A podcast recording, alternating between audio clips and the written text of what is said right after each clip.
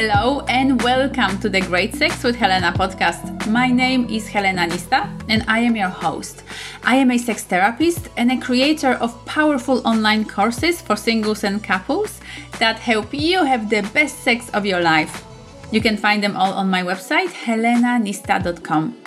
And today we're exploring the world of masturbation and of simple yet powerful ways to make it better. Whether you're single, dating, having casual connections, or in a committed relationship, your own private time with your body will always be your primary sexual relationship.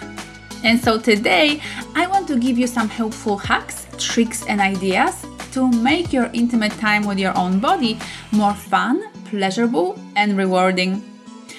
So it's obviously a personal choice whether someone masturbates or not, how often they do it, how they do it, etc. However, please bear in mind that for a variety of reasons, a regular intimate time with yourself is actually a very healthy thing. Some people who are in a relationship see masturbation as cheating on their partner. But partners who do masturbate regularly typically report much more satisfaction in their sex life together so it's definitely something to keep in mind.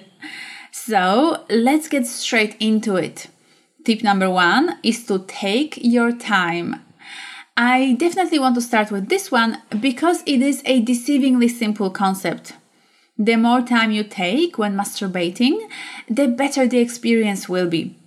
A lot of people tell me about disappointing self pleasure experiences, about orgasms that are barely there, and about a sense of frustration with their sexuality. And most of this kind of problems is caused by a rushed friction based experience. We rub our genitals in order to reach a quick climax and then we call it a day. And a very simple way to overcome this frustration is to slow down. This means touching different parts of your body first before getting to your genitals. It means playing with different masturbation techniques and scenarios. And you can learn much more about these different fun and exciting practices in my in depth online course, Masturbation Coaching, which I've linked in the show notes below.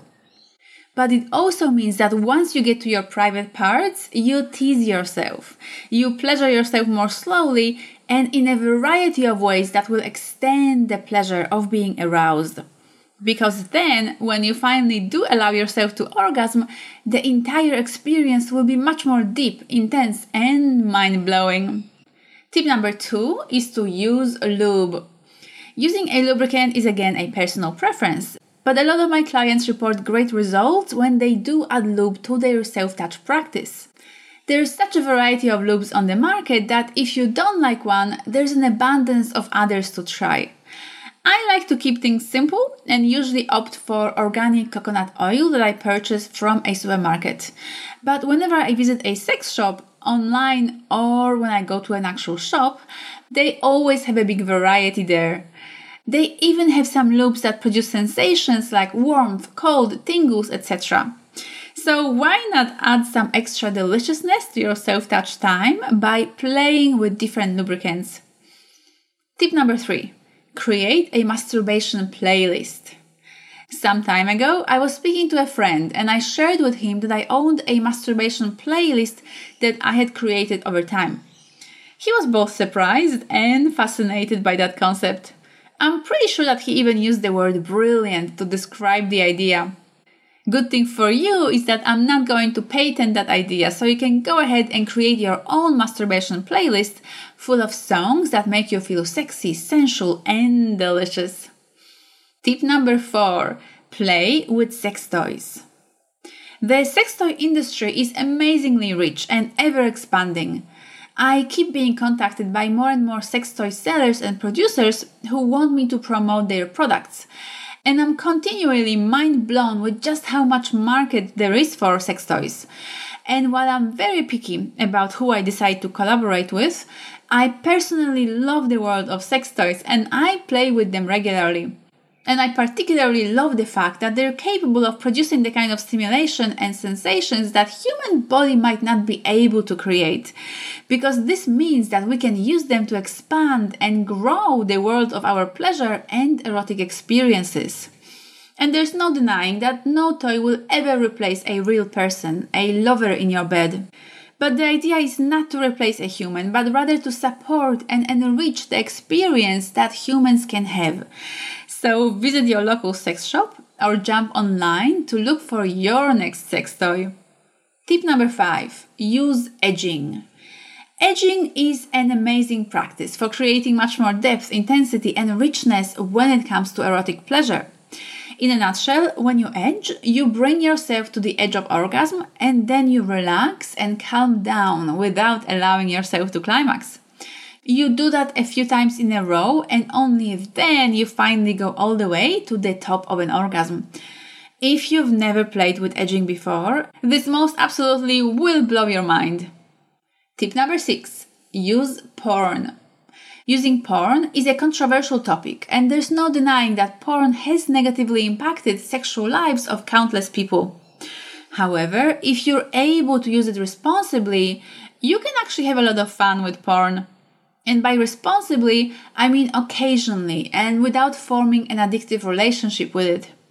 And the point of using porn is that many people struggle with arousal, with creating a satisfying level of erotic charge in their bodies while they are alone. This can also work well for long term couples who seek a bit of variety and who want to boost their passion in their bedroom. In such cases, porn can provide a great arousal boost and an overall fun experience with your own body. However, if you struggle with porn use, please skip this step and stick with the previous points that I discussed. In fact, my online course Masturbation Coaching has an entire section on overcoming porn addiction if that's something you'd like to explore. All in all, in this podcast episode, I want to encourage you to embrace your self touch practice as something beautiful, healthy, and fun. If you can start seeing your solo sexual practice as a bit of a playground where you get to explore, be curious, and play in different ways, it will also enrich your partnered sexual experiences with your lover. And for those who are truly ready to take the next step and dive much deeper into this topic, I can't recommend enough my masturbation coaching online program. It's a powerful course that has helped countless men and women condition their bodies for a lifetime of much deeper pleasure, more mind blowing orgasms, and a lot more sexual satisfaction. You'll find the entire program at masturbationcoaching.com. Thank you so much for listening and for all your support. And now, go and enjoy some yummy self pleasure time. Have a wonderful day, and I'll see you next time.